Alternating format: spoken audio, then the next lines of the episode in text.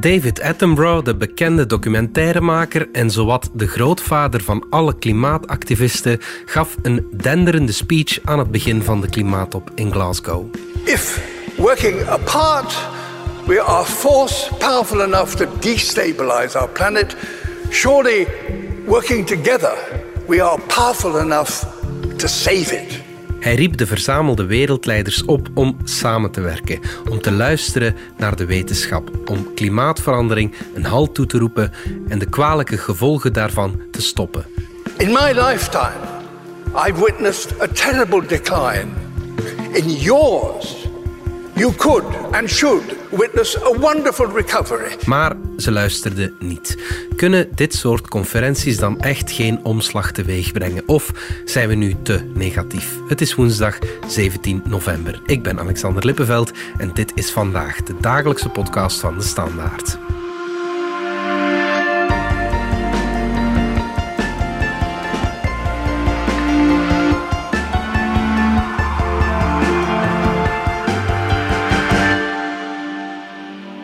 At the start of this summit, the world was asking, quite rightly, do the parties assembled here in Glasgow have the courage to rise to the scale of the challenge? Well, my friends, you have responded. We have responded. History has been made here in Glasgow. Dat was Alok Sharma, de voorzitter van de COP26 klimaattop in Glasgow. We hebben geschiedenis geschreven, zei hij na afloop. Dominique Minten van onze buitenlandredactie. Je hebt voor onze krant al uh, verschillende klimaatconferenties gevolgd. Zeg jij het is, was Glasgow een succes of niet? Wil je het eerlijke antwoord? Ik wil het eerlijke antwoord, hoe hard het ook mag zijn. Nee, het was geen succes. Oké, vertel. Wel, uh, de, land, de, de, klimaatplannen die zijn ingediend door de, door de landen zijn nog altijd niet genoeg om de, om de uitstoot van broeikasgassen echt terug te dringen. Mm -hmm. De cijfers zijn duidelijk. Uh, eigenlijk moeten we tegen 2030 wereldwijd onze uitstoot met ongeveer 45 tot 50 procent terugdringen. Mm -hmm. Met de plannen die nu op tafel liggen, gaat de uitstoot nog stijgen met mm -hmm. ongeveer 14 procent. Dus dat is de harde waarheid. Daar moeten we niet flauw over doen. Dan gaan we die opwarming van anderhalve graad nooit kunnen halen. Die gaan we nooit kunnen halen. Nee. Ik denk dat we die ook nooit zullen halen. -hmm. uh, ik denk dat we blij mogen zijn als we onder de 2,5 graden blijven. Dan, ja. dan denk ik dat we echt ons best hebben gedaan. Ja, oké. Okay. Maar laat ons toch even positief beginnen, want uiteraard, zoals dat gaat met wereldleiders, zetten die hun successen in de verf uh, als ze een akkoord hebben. Welke vooruitgang is er geboekt in Glasgow? Wel, er is een, een, eindtekst, er is een slotverklaring die door, ieder, door die 197 landen is ondertekend, dus op zich is dat een succes. This is real progress in keeping 1.5 degrees within reach. Progress that we have made together. But the need for continual action and implementation to match ambition must continue throughout this decade. Dat was eigenlijk op het einde nog een, ging dat nog aan een zijden draadje. Want China en India hebben eigenlijk op het, helemaal op het einde nog moeilijk gedaan over die slotverklaring. Mm -hmm. Dus die slotverklaring is er. Dus op dat, op dat vlak zijn dat uh, tien pagina's waarin allerlei vrome beloftes staan en aanmalingen en, en terechtwijzingen. Mm -hmm. dus, en daar wordt nu voor het eerst ook gezegd dat uh, we toch iets aan die steenkool moeten gaan doen en aan die subsidies voor fossiele brandstoffen. Dat is mm -hmm. nooit eerder in een slotverklaring terechtgekomen. Ja. Dus het feit dat, dat die fossiele brandstoffen, dat we die moeten gaan aanpakken, dat staat er nu voor het eerst echt in. Ja. Maar ja, dat staat erin. Ja, dus dat okay. betekent nog niet dat we dat echt... Daar staat nergens in hoe snel we die gaan uit moeten faseren, uh -huh. hoe snel we moeten stoppen met die subsidies aan fossiele brandstoffen. Nee, dat staat er niet in. Dat blijft... Uh, ja, elk land kan daar nog altijd mee doen wat hij wil. Ja, ja, ja. Maar ja, het is beter dan niks natuurlijk. Het is beter dan, dan ruzie op het einde. Ja, ja, ja. Dus ook positief is dat bijvoorbeeld uh, China en, en de Verenigde Staten, die toch eigenlijk echt op ramkoers zitten, we, rond allerlei geopolitieke problemen hebben, -huh. dat die in Glasgow toch een akkoord hebben gesloten, bijvoorbeeld over de uitstoot van methaangas. Ja. Methaangas mag je, mag je echt niet onderschatten. Dat is niet het, het meest voorkomende broeikasgas, maar het is wel, een, wel het zwaarste broeikasgas. Het, ja. het, het, meest, ja, het heeft de meeste impact. De meeste impact. En daar wordt nu eindelijk werk van gemaakt om dat te gaan terugdringen. Eigenlijk hadden we dat al twintig jaar geleden moeten doen. Hmm. Dat is nooit gebeurd, maar nu gaan we daar eindelijk werk van maken. En de Chinezen en de VS gaan samen technologie uitwisselen om, de, om dat probleem aan te pakken. Hmm. Uh, ook de Europa en de VS hebben daar een akkoord over gesloten, waar meer dan 100 landen zich zich hebben aangesloten om dat probleem nu eigenlijk eens ernstig te nemen. Dus op dat vlak is er ook weer een stap vooruit gezet. India is gekomen met een plan waarin ze zeggen dat ze tegen 2030 hun hernieuwbare energie echt gaan op, opschalen.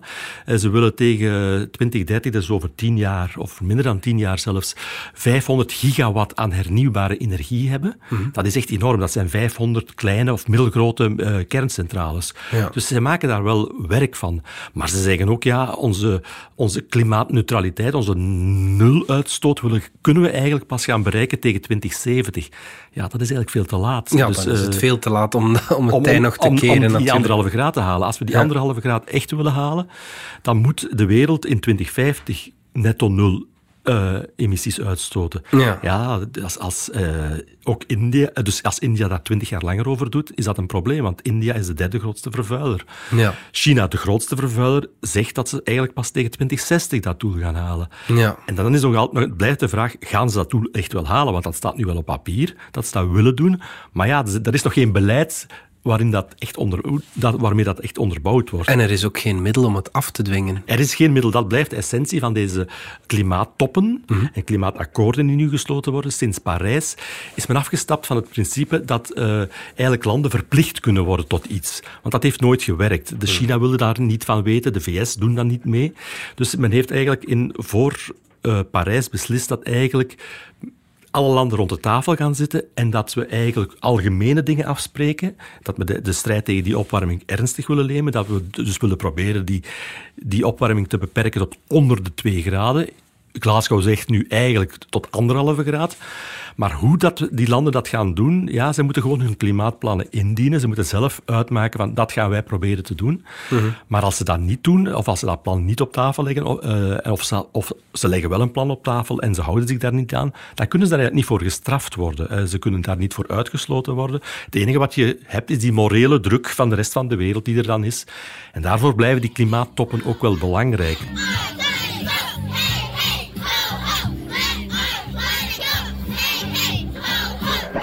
Dus één keer, één keer per jaar komen al die landen samen. Dan wordt er een soort van opbouw gedaan naar... Hè, de, de, media zetten dan druk, besteden daar aandacht aan. En dat geeft wel een impuls. Dat geeft echt wel een, een impuls aan lidstaten, aan landen, maar ook aan grote economische sectoren, om dan toch weer te gaan nadenken van wat, wat kunnen we nu nog doen? Wat kunnen we beter doen? Wat kunnen we sneller doen? Dus da- op dat vlak blijven die klimaattoppen wel belangrijk, Ja, om, ja. dat, om dat momentum telkens weer te creëren. De kritiek op China en India die klinkt het luidst. Alok Sharma, de voorzitter van de Klimaattop, die zei achteraf ook dat zij zich moeten verantwoorden. And on the, on the issue of coal, China and India, of course, are going to have to justify to some of the most climate vulnerable countries what happened. You heard that disappointment on the floor. Maar het is wel gemakkelijk om hen te veroordelen. Zij willen zich ontwikkelen, vooral India dan, zoals wij dat jarenlang gedaan hebben. We krijgen dat verwijt nu ook natuurlijk. Het is de westerse wereld hè, die, die het klimaat om zeep beholpen heeft. helemaal. Dat Ja. klopt helemaal. Dus historisch hebben wij, dragen wij, wij, Europa, Japan, de Verenigde Staten, een verpletterende verantwoordelijkheid. Hè. Wij hebben al die, het meeste van die uitstoot gedaan, historisch. Maar het feit is nu ook wel dat wij, zeker Europa, eigenlijk een kleine speler zijn geworden. Wij alleen gaan dat probleem niet kunnen oplossen. Dus de grootste uitstoter is China. Zij stoten nu bijna 30% van de wereldwijde broeikasgassen uit. Dus als zij niet echt meedoen, ze doen wel mee, maar als zij niet snel genoeg gaan, ja, dan kunnen we het probleem niet oplossen. Maar ik begrijp ook heel, heel goed dat China en, en India zeggen van ho ho, wij zijn nog eigenlijk een land in ontwikkeling. Hè. Dus China is inderdaad echt een, is een wereldmacht met een fantastische economie. Maar er zijn nog tientallen miljoenen Chinezen die in barre armoede leven. In India nog veel meer. Daar daar spreken we over honderden miljoenen Indiërs die in barre armoede leven. Ja, die willen een beter leven. Die willen, wie zijn wij om hen dat te ontzeggen? Ja. Wij, hè, die mensen die willen een beter leven. En ook ja, die leiders van die landen zij zijn dat ook verplicht zelfs aan hun bevolking. En ja, daarvoor heb je nog altijd heel veel eh, fossiele brandstoffen nodig. Daar kan je niet omheen. Ook al zet het men nu ongelooflijk in en versnelt men die uitrol van die hernieuwbare energie. Toch kan je de komende jaren uh, ja, die, die fossiele brandstoffen, je kan dat niet stopzetten, want dan, dan vallen die landen helemaal stil. Dus, ja. Dus, China voelt het toch ook. Hè? Daar, daar zijn er tal van overstromingen. Je kan daar soms geen hand een meter voor je zien door de smog die in die steden hangt. Ze moeten toch beseffen dat het leven ja, ook anders moet daar. Absoluut, dat, dat beseffen ze ook heel goed. Zeker Xi Jinping is daar heilig van overtuigd. Die, die, man neemt de strijd tegen de klimaatverandering echt ernstig. Dat, Waarom was hij er dan niet? Dat heeft dan ook weer te maken met COVID, denk ik. Nu, zijn vertrouweling was er wel. Hè. Dus uh, Xi Wang, de, de, hoofdonderhandelaar, is echt een vertrouweling van hem. Hij heeft die uit pensioen teruggehaald om die onderhandelingen te gaan doen.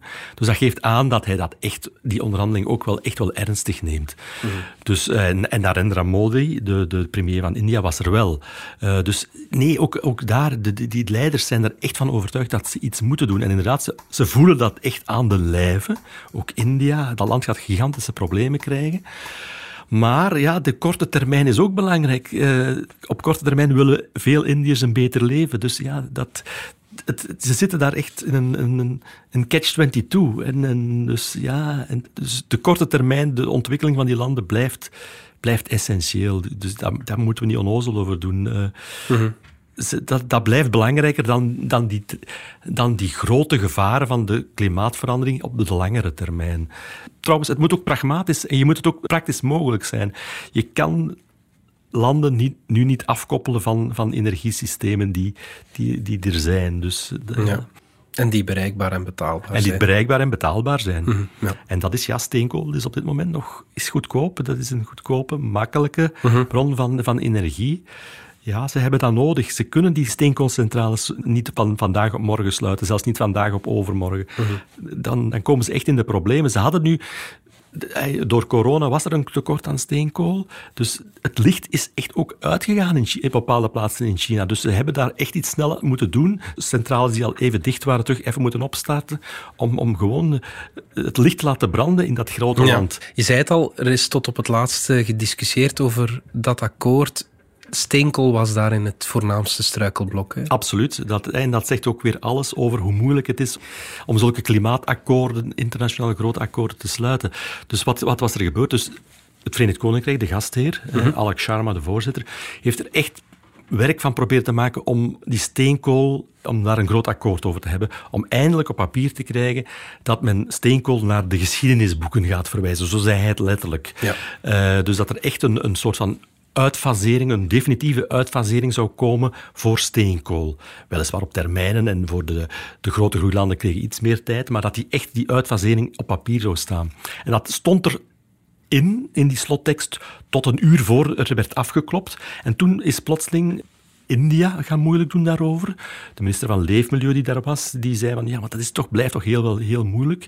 Wat je hoorde is ook dat eigenlijk China daar vooral achter zat. Dus dat China eigenlijk een beetje India naar voren heeft geschoven als man, we moeten toch iets doen aan, die, aan dat woord uitfaseren mhm. van, uh, van, van steenkool. Dat kunnen we toch, er toch niet laten instaan. En dan is China, dus Xi Jinping, is dan gaan samenzitten met John Kerry, de, de Amerikaanse uh, klimaatgezant. Frans Timmermans, de Europese hoofdonderhandelaar, werd er ook bij gehaald. En dan zijn ze eigenlijk, dus Europa en, en de VS zijn onder druk gezet door uh, China en door India, mm om dat woord uitfaseren, phase out, te vervangen door phase down. Dus het verminderen, het, het afbouwen. Ja, ja ze, ze, hebben moeten toegeven, ook, uh, dus Alok Sharma was bijna in tranen daarover. Die zei, ja. Hij heeft zich ook geëxcuseerd naar de meest kwetsbare landen, dat dat op het laatste moment toch nog veranderd is, dat woord. May I just say to all uh, delegates, um, I apologize for the way this process has unfolded, um, and uh, I'm deeply sorry.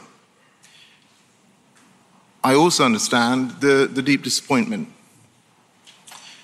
But I think, as you have noted, it's also vital that we um, protect this package. Ook Frans Timmermans, de Europees commissaris voor de Green Deal, die was niet tevreden met de verandering van dat ene woord. Let's be clear, I'd rather not have that change. Uh, I was very happy with the language we had. Uh, it's like going from 24 karat gold to 18 karat gold. It's still gold. I mean, the fact that we are now making concrete steps forward on eliminating coal from uh, our energy uh, needs is quite substantial.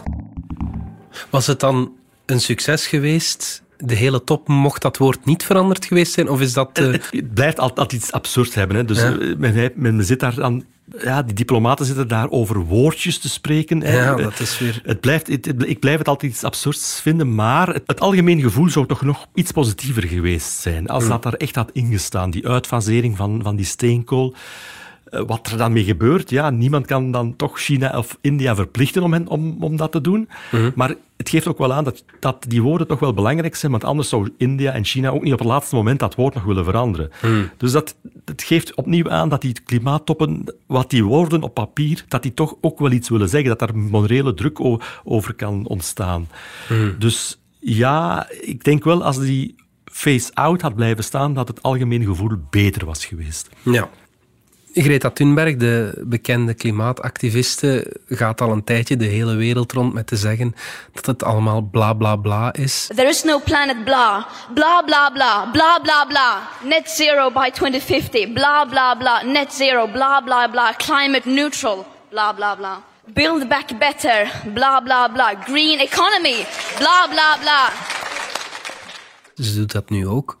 Is dat niet iets te gemakkelijk? Vind ik wel, ja. Ze valt een beetje in een herhaling. Nu, in essentie heeft ze misschien wel gelijk, hè? dus er wordt te weinig gedaan. Op dat vlak wordt er heel veel gepraat en wordt er te weinig actie ondernomen, concrete actie. Op dat vlak heeft ze gelijk. Maar ja, zulke toppen zijn belangrijk. Ik heb het net gezegd, woorden zijn, wegen wel. Uh, ja, zulke woorden, zulke teksten blijven wel belangrijk om, om druk te zetten op regeringen, op landen, om een soort van, ja, dat moreel geweten, blaming en shaming is een belangrijke term in, in, in, het internationaal klimaatbeleid. Als er in die tekst had gestaan, we gaan de steenkool uitfaseren op bepaalde termijnen, ja, dan hadden we toch, had de wereld iets meer tools in handen om, om, dat te blamen en te shamen, te doen. Ja, ja, ja, ja, Ik heb het gevoel, Dominique, dat heel dit proces, heel deze klimaattop in de hoofden bij ons een shift veroorzaakt heeft. Zoals wij ook onze reeks hadden, de grote shift. Maar we bekijken dat vanuit onze Belgische, Vlaamse bril. Is dat in de rest van de wereld ook zo dat er toch iets veranderd is in de hoofden? Vind ik wel, ja. Nee, nee, dat, dat Want is dat echt... kan je dan toch wel ergens een succes zijn. Absoluut niet. Dus op dat vlak, daarom blijf ik ook die, die klimaattoppen belangrijk vinden. Ja het creëert wel wereldwijd het gevoel van, man, er moet iets veranderen. En dat idee is, wordt steeds sterker. Ook in de, de, bij de grote spelers, de grote economische, de Shells en de, de BP's van deze wereld, de grote bedrijven van deze wereld. Daar is dat besef ook echt wel doorgedrongen. Er moet iets veranderen. De, weg, de enige weg vooruit is nog de weg naar decarbonisatie. Dus het, het, het, het afkoppelen, steeds meer afgekoppeld worden van, van fossiele brandstoffen die, dat pad is ingeslagen. Daar, moeten we, dat, daar ben ik ook 100% van overtuigd. Ja. Alleen denk ik dat het te, te, te, traag gaat. En ik begrijp dat het ook traag gaat. Omdat het zo moeilijk is, begrijp ik ook wel dat het... Dat het, het is niet gemakkelijk om, om snel 1, 2, 3 alles om te keren. Ja. Maar, eh, dus, dus het is een traag proces. Het is een proces van drie stappen vooruit, twee stappen achteruit. De processie van Echternach ja. zit er een beetje in. Uh, Misschien is dat een idee voor een volgende locatie, voor een klimaatramp. ja, het is misschien beter dan in, dan in Sharm el-Sheikh. Ja, ja, dat is waar. Dat is, uh... We gaan er even uit voor wat reclame. De wereld verandert sneller dan ooit. Blijf bij met de Enterprise Cloud van Workday. Eén systeem waarmee u continu plant voor elk what-if scenario. Workday, het finance, HR en planningssysteem voor een veranderende wereld. John Kerry, de, de klimaatgezant, die zei achteraf: veel mensen zagen het te veel als de eindmeet van hier moet het gebeuren. I think that the reality is that what has happened here is very significant. Is it everything everybody wanted in every place? No. So I really think people have to take a hard look at this and recognize that this is a very aggressive increasing of ambition. Hij zei: Het is een proces, het is een stap in dat proces. Hadden we te veel verwacht van Glasgow? Ja, dat is, dat is zeker zo, dat denk ik wel. Ik heb ook van in het begin gezegd dat die verwachtingen niet te hoog mochten zijn. Maar ze waren wel heel hoog. Ze, ze waren heel hoog, Om, ook omdat het was een belangrijke top. Hè. Het, het was, een, het was een, de eerste echt cruciale top na de top van, van Parijs. Mhm. Omdat voor het eerst, dus was, in Parijs was afgesproken, na vijf jaar moeten landen met extra plannen komen, met extra klimaatplannen waarin ze hun, hun doelstellingen scherper stellen, aanscherpen.